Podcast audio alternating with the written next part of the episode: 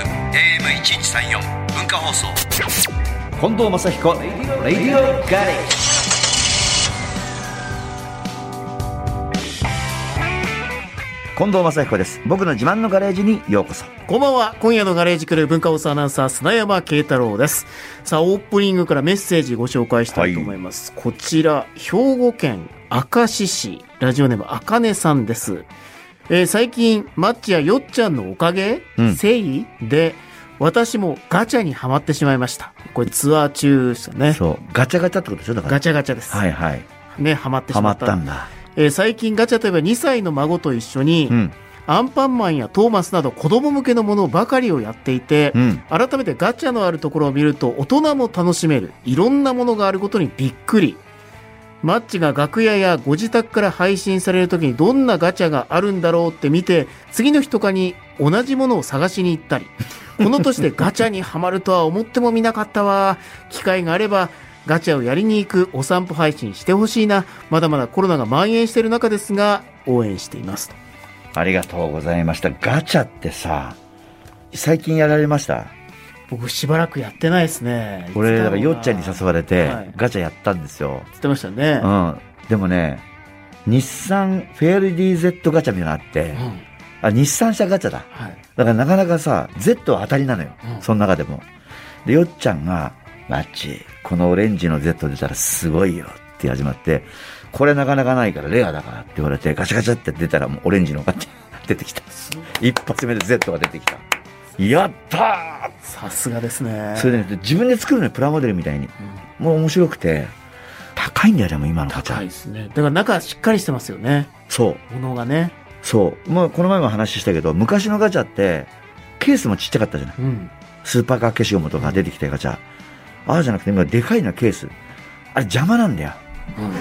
まあそうですねケース1個だと別にいいですけどね、うんこれを2個3個4個とかやっちゃうそとうもうカバンいっぱいですもんね、うん。で、その中身だけ持って帰りたいんだけど、うん捨てるとこがあるの、ちゃんとケース。はいガチャガチャの横に、うんケース預かりますみたいなとこあって、そこ捨てたいんだけど、中身が、脆いやつがあったりとかすると、うんうんやっぱりあの、プラスチックに入れて帰んなきゃダメじゃない、もはう本当に3つ4つでも、カバンパンパンですよいうん。うんで、1個500円ぐらい、ガチャ。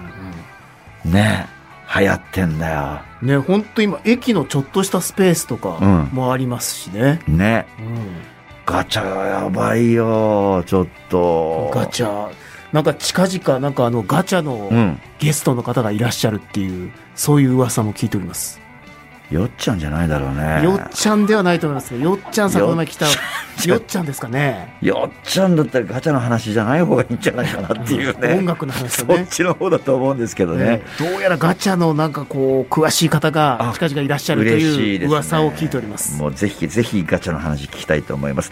今日は違うよ。でも、今日は文房具いきますからね。文房具ですねはい。はいそれでは今夜のオープニングナンバーお願いします。はい、近藤正彦さんで、あの手この手は今のうち。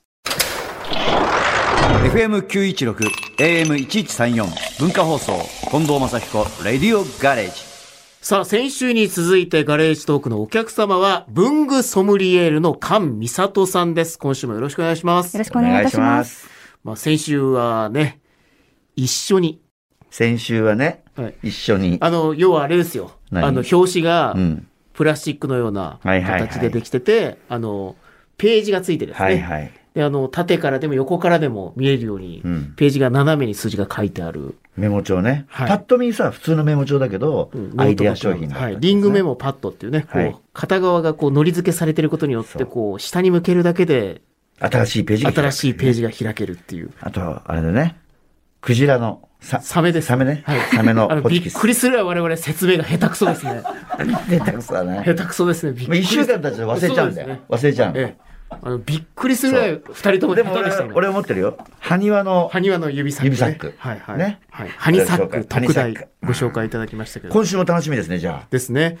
で、まあ今日は、うんあっと驚く進化系文房具というのを紹介してもらおうと思うんですけど、はいはいちょっとその前に、うん菅さんがどうしてここまで文具が好きになったのかっていう、そのきっかけみたいなのをちょっと教えてもらっていいそですうかだね。ううんん。あ私、小学生の頃にあんまり人と話すのが得意じゃなくてですね、ああの、クラスメートと話せるきっかけになったのが、あの、面白消しゴムっていう、サッカーボールとかはいお寿司とかの形をしている消しゴムがあるんですけど、はい。それがきっかけで、あの、学校でクラスメートと話せるようになったっていうことがありまして、うんそれをきっかけ菅さんは自分でなんかこう、文房具の、はい例えばこういういろんなアイデア見てきてるわけじゃないですか。はい自分で、あ、これ私のいいアイデアだから、あの文房具品メーカーにちょっと提案してみようかなみたいなのはないんですかたまに監修をさせていただいて作ることもあります。あるんだ。はい。で自分でこうなんかやってる間に、あこれひらめいたよ。特許もんだな、みたいな。 よくあるじゃん。だって、あの、主婦が考えたはさ、特許もんみたあいりなのあまるすじゃんね。。ありますね。それでもうなんか一生さ、黙っててもお金が入ってきちゃうから、特許ばっかり考えてる主婦の人いるじゃないそういう感じになんないの。特許まで行けばいいんです けど、なかなか、あの、文具メーカーの皆さん、すんごいもういろんなこと考えてらっしゃるので、そうだよね。はい菅さんが一人で考えてるよりも、文具メーカーで、もう何百人の人がね、いろいろ考えてんだもんね。なんですよ。そうか。世の中の主婦のね、お母さんたち、諦めてくださ い。いろんな人が考えてるからね。ねさあ、まあじゃあ今日そんな文具メーカーの方が必死に考えてあっと驚く作られた、あっと驚うんく進化系文具ご紹介してもらいたいと思お願いいしまます。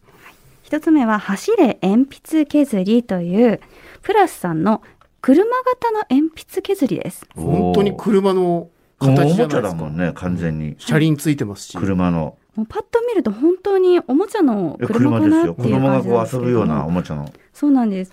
で、何かの形をしている鉛筆削り、これまでもあったと思うんですけれどうんうもん、大体鉛筆を刺して、鉛筆の側を回す。鉛筆をこう回転させるっていうものが多かったと思うんですけれどもうんう、んこちらはですね、ハンドル回してね、こうやってねあ。ハンドルそうですね、うんハンドル付きのものはハンドル回したうんハンドルり回しすてねると思うんですけど、こちらはですね鉛筆をうん。鉛筆削りに刺して刺して。前後させるとうん鉛筆が削れるというタイプなので、本当におもちゃの車でこうやって遊ん前で後る子させて供がね。そうなんです遊ぶようなうん形で鉛筆が削れます、ええこれすごいよ。鉛筆を刺してスポバーーツカのー後ろに、いわゆるこう、ディアの部分ですよね。はいディアの部分に、マフラーみたいなところに、はい鉛筆を差し込穴む。が開いております。そこにこれどっち差し込んむ。でいいんですかあそれで大丈夫でこすれそでのです子ねで、はいはいでロックをかけていただくようになりますロックこれ上のはい、カチャグッとレーのですねバーを、はい、手前にロ引いックてそうですねはい。鉛筆が入りました。入りましたロックもかけました。はい。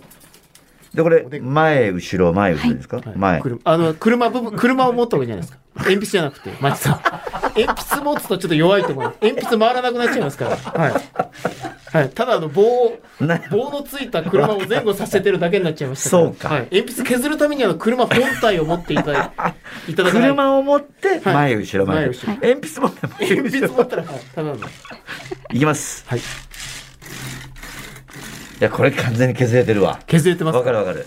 来てますかあ削れたら実はカチカチって音がするので、はいあ。、まだなんだ。音するまで、あ、来た。来たじゃあこれ下も削れましたよが合図なのね。ロック外して、鉛筆を外して、削れています。痛そうだね、これ、とんがっててう。ん。これ刺したら痛いです。そのぐらい、ピンピンに。これはでも遊び心があっていいんじゃないですか。うんこれはでも、いろんな形の車出してほしいね。うん。これはスポーツカーだったりはするけど、ね。例えばそう、消防車とか、パトカーだとか、そういうの出してほしいな、これ。これね。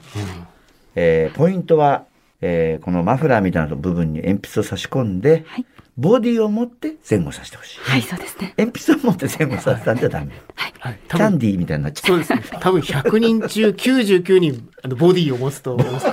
なかなかなかレアケースが今出たと思います。出たよ多分、カンさんも想定になかったと思いますね。そうそうなのまさか鉛筆を持つとはって いう。これがアイディアなんだよ。そうですね。俺のね。はいはいはい。で、次回は、鉛筆持ってやるやつが出るわけ。出。るかもしれないですねそう。はい。こっちの方こがいっいちなの方が楽しいやみたいなね、感じになる可能性もあります。うんそういうことでね、はい失敗を成功に導く番組なんで、 一つよろしくお願いします。いや素晴らしいはい素晴らしい。さあ続いてなん続いでしてょうかは、はい。うん続いては、フィラーレディレクションという、ゼブラさんのう、ん。キャップのないサインペンです。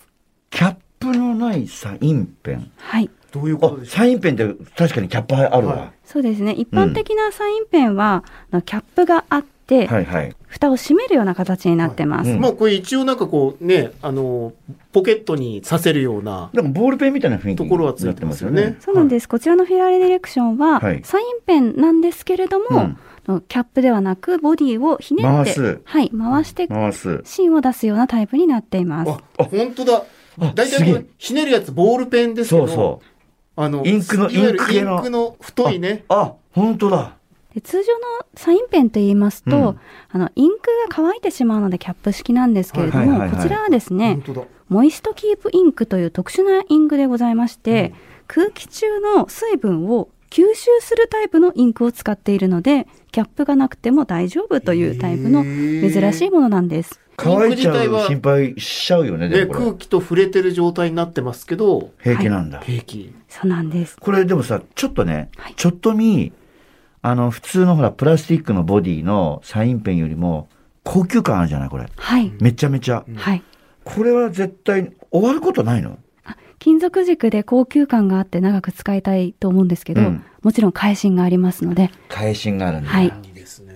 そうだよね。大丈夫じゃなかったらもったいないもんね、これ。そうなんです。使い切りではなく、あの、はい返しがありますので、あの色はリールを買っていただきます。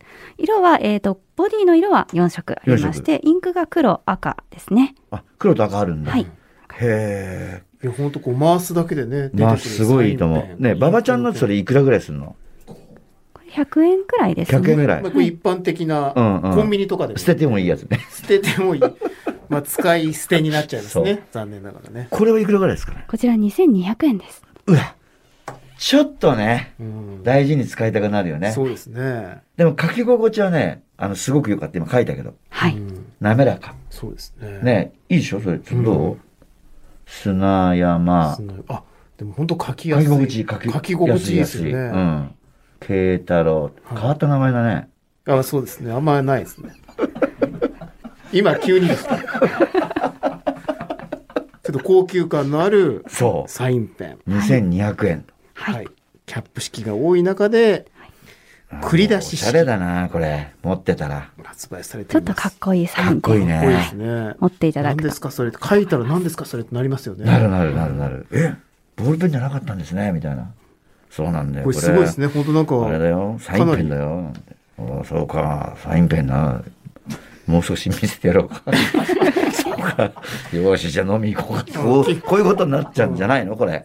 基本的にはさっきのあの上司像が固まりすぎてますよ。基本的に声かけてもらって飲みに行くことしか考えてない人になって。なんで部長役を俺がやんなきゃいけないんだって話になってんじゃないのこれ。文化放送近藤正彦レディオガレージ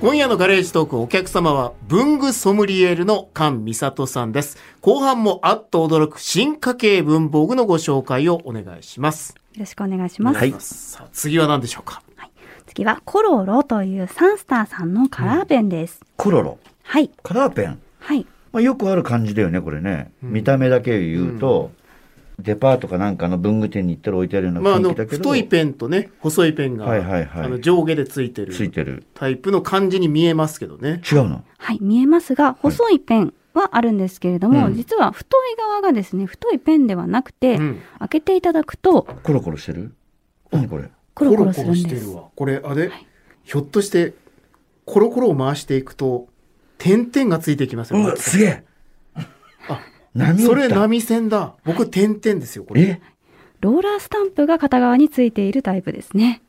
ローラースタンプっていうんだなローラースタンプって言うんだ、これ。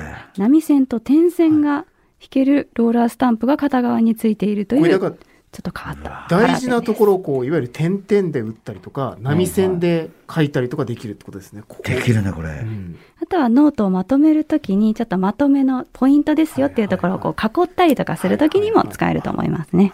裏がローラーになってて、はいで、細ペンは普通の細ペンだと。はい、そうです。へえ、これもアイディアだよなそうですね波綺麗にこのこんな綺麗な波書けないです書よけない。ね書けない。均一の波をうん。点々とかもね、もう途中でもうなんかだんだん長くなってくるじゃないですか。最初短くやってるのに、こう5つ目ぐらいからどんどん長くなってきてみたいな。汚くなってくるの、汚ね。くなってくるんですこれずっと同じ感覚で同じ長さで点々をサンスターのコロロですねコロロ。はいはいはい、続いては、はい、続いてはライブポットというツールケースですね。アソラボさん。はい。ねパッと見まあ筆箱か、まあうん、パスポートケースぐらいのなんか、ね完全に筆箱っぽいですよ、それ。は大いきさですけど、でこれ実はですね、筆箱が2つ連なっているような形になってまして、はい、はい。ファスナーがついていて、はい。蓋を開けてペンケース、ペン入れる場所をこう出していきますよというものなんですけれども、はい実はですね、これミュージシャン向けに作られたツールケースでして、ミュージシャン。はい、そうなんです。うんあのミュージシャンの方が作曲とかをするときに、うん譜面台に楽譜を置いて、そこにこう鉛筆とかを置いて書き込みをされるっていうときに、あの鉛筆を落としてしまったりとか、はい。ちょっと置くスペースが狭すぎるよということ下で、にね、ちょっと顎みたいな置くとこありますけどね。そうなんですよ確かに狭い。狭いですよね。うんなので、これを譜面台の支柱の部分にうん。挟んでうん。使いましょうというタイプなんですよ。マよグっネッちトゃんにあげよう、よっちゃんに。よっちゃんによっちゃよんっにちゃんにプレゼントしよそうなんです。実は裏の部分にう。うん。滑り止めと、あとマグネットついてますので、うん。まあこういったところにこう挟んで、今アクリル板にも挟まりましたよおー筆箱がすごいなこれ落ちないし、うん。で、スマートフォンを入れたりとかもできますし、まあペンも入れられますぐし。らいの大きさのポケットですよねそうなんですミ。ュージシャンも喜ぶけどさ、他の仕事の人も喜ばれますよね、これ絶対にね。そうなんですよ。マグネットついてるので、うんあの、まあ、マグネットがつくような重機であったり壁とかにもペタッとくっつけることができまなるほすど、なるし、ほど。あとはショルダーバッグの紐の部分に挟み込んで、うんこう持ち運ぶこともできますし、うん。机の上に寝かせて置いておくときには、後ろの部分の滑り止めが効くので、うん。こう手が当たっても机の上からペンケースが落ち落ちなないという、結構滑り止めが効いていたりとかして、すごくね、便利なんですよ、これ。すごいわ。でも2個ついてることによってこう挟めるっていうね、うん。挟めることによってこう棒のね支柱のところに置いとけるのはありがたいですね壁いにもや置いてるしーこれは便利だなさあということでね進化系はい。ご紹介していただきますしたごいけど、今これ写真をね、ついこてれました菅さんのお部屋ですかはい、そうです。海苔なんかもあんだね。はい。海苔も結構可愛いの、可愛いというか、あるんですか普通のサイズでも、うん。あの、ちょっと面白いものがあったりとかあするるのんで、だ。こういうのってあれなんですか季節もので、はいこの季節になると新しい商品が出てくるみたいな、はいそういう季節あるんですかね。例えばですけど、まあ、うん文房具って言うとやっぱり春が買い替えの季節なので、やっああ、ぱそっりかそっ年か。明けくらいから新商品がポポポッと出てきたりですとか、はいはいはいあとは手帳とかは季節ものになりますので、はいはい夏以降に新作が出ることが多いですね。なるほど。すごい。とにかくこの、よく文房具ソムリエールっていう仕事を選びましたね。そうですいね。ないでしょ他にいます私だけですね。そういうことだよ。これそういうことですね。いや、あの、ちょっとマッチさん来るまでに、うんちょ僕常にいつも使ってるやつはこのユニさんっていう会社のジェットストリームっていうボールペンを、はい。もう僕見てもらった。 10年ぐらい使ってるんですけど、うんこの定番使ってるんですよね、つったら。青、赤、黒。はい。このね、このインクがすごいんですよね。そうなんですよ。ジェットストリームっていうともう日本が誇るインクと言っても過言ではない、もう超有名、超優秀のジェットストリーム最高の、はい、書ボきーやルすいペンなんですけど、え、なん、何が違うのあえっ、と、もともとあの、三菱鉛筆さんの印象、ハンコの事業部にいた方が、はいそこで培ったインクの知識を生かして、うんボールペン事業部に移って、うん。まあ、油性ボールペン、もともと油性ボールペンすごい苦手な方うん。が油性ボールペン作んなきゃいけなくなって、自分でも使える油性ボールペンを作ろうっていうことで作作りったいたものなんですけれども、すんごい滑らかなんですよ。油性ボールペンっていうと重いイメージがあると思うんですけど、はいはいすんごい滑らかに描ける。めちゃめちゃなめはろい。。ハンコのインクからはい、そこで培った知識を知生識かしをこってちいる。に。はいで、これも、うんもうずっと定番なんですけど、うん最近これ進化してたっていうのを、うん。また新しいタイプの三色ペンが出たんですよっていう話を直前で教えてもらったんですけど、その情報もはいはい。先週ご紹介したうん仕事や暮らしが便利になる楽しい文房具100に載っております。なるほど、ね。ありがとうございます。俺の知り合いでね、フジテレビのアナウンサーがいるんですけど、はいまあ別に名前言っても塩原っていうね、 F1 実況の方 F1 です実況ね。ね。あの塩原さんは、あの定規、もう本当にね、20センチぐらいの定規、んもうその、しなるやつ、すごいしなるやつ。あの定規を照らして、あなら、あ、縦横、あ、い、う、え、おって書くんだよ。定規に沿って字を書く人なの。で、その定規がないと生きていけないの、もう。ええ豆、豆ですね。だからすっごい定規の字なんだよ。綺麗なのすごく。でも、この定規もうそろそろ売ってないんですよとかって言ってて、うんその、しなりがいいんだって。だから新しい定規持ってきても硬いじゃん、最近の定規。うんうんそうじゃなくてギュッとしなって、それで F1 の原稿書いたりするんだよ、全部。すごいでしょカタカナのと漢字ならまだしも、うんひらがなのこう丸いのも書いちゃうんだから、定規で。ええ。もうなんかね、にわかに想像ができてないです。今頭ついていけてないです。そうでしょ、うん。なんて説明していいかわかんないもん、 俺も。定規でが字書ないいちゃうとんだ字よ。が書けない。定規って言ったら線引くもんじゃないたはい。それを小さい字を定規に沿って書いちゃうんだよ。だから右手より、右手の鉛筆書くよりも左手の定規の操作の方が大事みたいな。はいはいはいはい。すごいですね。うん。すいません。あ本当今日新しいものを紹介していただきましたけど、はいうん定番も実はこんな風に進化してるよっていうのも含めてですね、うんはいはいあの仕事や暮らしが便利になる楽しい文房具100、えー宝島社から発売されております。ムはいックでございます。ぜひ、ね菅さんが監修されてますね。はいはいぜひご覧になっていただきたいと思います。はいなんかあれとかやってないんですかあの、はい YouTube みたいなやつとか。 YouTube やってますけれども、もう、あの、下手っぴの、あの、ぐずぐ ずなんで、そうな んですか、はいもう見ないでくださいみたいな。 恥ずかしいね。はい。そんな YouTuber いないでしょ。見ないでくださいみたいな。恥ずかしい。下手っぴでみたいねやな。うん今日ぜひ本当ね、あの、はいマッチさんのあの、鉛筆を持ったまま車を押したあの、あれはぜひ動画で見ていただきたかったですけど、あれはぜひ音だけで想像していただきたいなと思います。あれは車のやつはね、はいボディを持って前後に動かしてもらえると、はいそうすると鉛筆が尖ってきますっていうね。ということでという2週間にわたって、菅さんありがとうございましたあけりど、がとうございました。どうでしたこの番組、なんとなく雰囲気は。はい楽しかったです。楽しかった。一番最後が楽しそうな顔してた よかったそでう、す。よかったですね。また何か新しいものがあったらぜひ紹介してください。よろしくお願いします。 2週間ありがとうございましありがとうございましたあ。りがとうございました。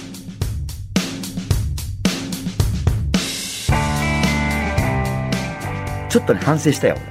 で俺すか2週間、文房具。いや、反省してないの、自分は。僕は反省はしてないですよ。なんであの文房具の説明の仕方、俺たち、 相当弱いと思うよ。弱いですね。弱いよしかも聞いたものをうんもう一回言おうとしてるだけなのに全然できないっていうね。そう。だから文房具って、説明できないラジオじゃなかなか。難しかったですね。いやー、難しい。サインペンの説明とかも全然できなかったですもんね。で、俺は、あの、馬場ちゃんの持ってる安っぽいやつよりも、なんか高級感がありますねって、そういう表現してるわけじ ゃん。でも、砂山さん何も言わないじゃん。もう言わなかった例です。えば値段なんかも、うんゆちょっときついかなと思ったけど、はい聞くわけだよ。はいはい。で、100円と2200円だったらうん、聞いてる人もさ、あ、そうなんだ、高級なんだって分かってもらえるじゃ比較ん。がね。そういう引き出しがないよね。 マジに。なかったですね、うんちょっと生地僕はあの説明がそれなりにあるっていう過信がありましたけど、今日過信をもう捨てます、でしょでで人が鉛筆持って、うんあの何鉛筆削り持ったら、うんそこだけ進めてき てるからあそこでうまくボディ持ってくださいとあかそさこでうまく突っ込めたなと思いますいやいや難しかったですね文房具ねはいちょっと反省しますそうそう確かに、うん、でもまあこれからいろんなゲストが来るとさ、うん説明大変だと思うよね、ねうんえまあ、でもラジオだからそれなりに頑張ろうよ説明していこう、こう絵絵が浮かぶようにね、うん頑張っていきたい今日はあの、文房具に関してはあのこの番組のホームページをご覧になっていただくと、あの物撮りもしてますのでそうそうそれが良かったねそうですね、うんぜひ助けられるねあれ近に藤正彦レディオガレージではい検索してみてくださ、はいい近藤正彦レディオガレージでは皆さんからのメッセージをお待ちしていますメールアドレスは近藤アットマーク JOQR.net KONDO アットマーク JOQR.net ツイッターでつぶやく際は「ハッシュタグ近藤正彦レディオガレージ」をつけてください聞き逃してしまったという方やもう一度聞きたいという方はラジコやポッドキャスト QR でもお聞きになれますレディオガレージここまでのお相手は近藤正彦と今夜のガレージクルー文化放送アナウンサー砂山慶太郎でお送りしましたまた来週このガレージでお会いしましょう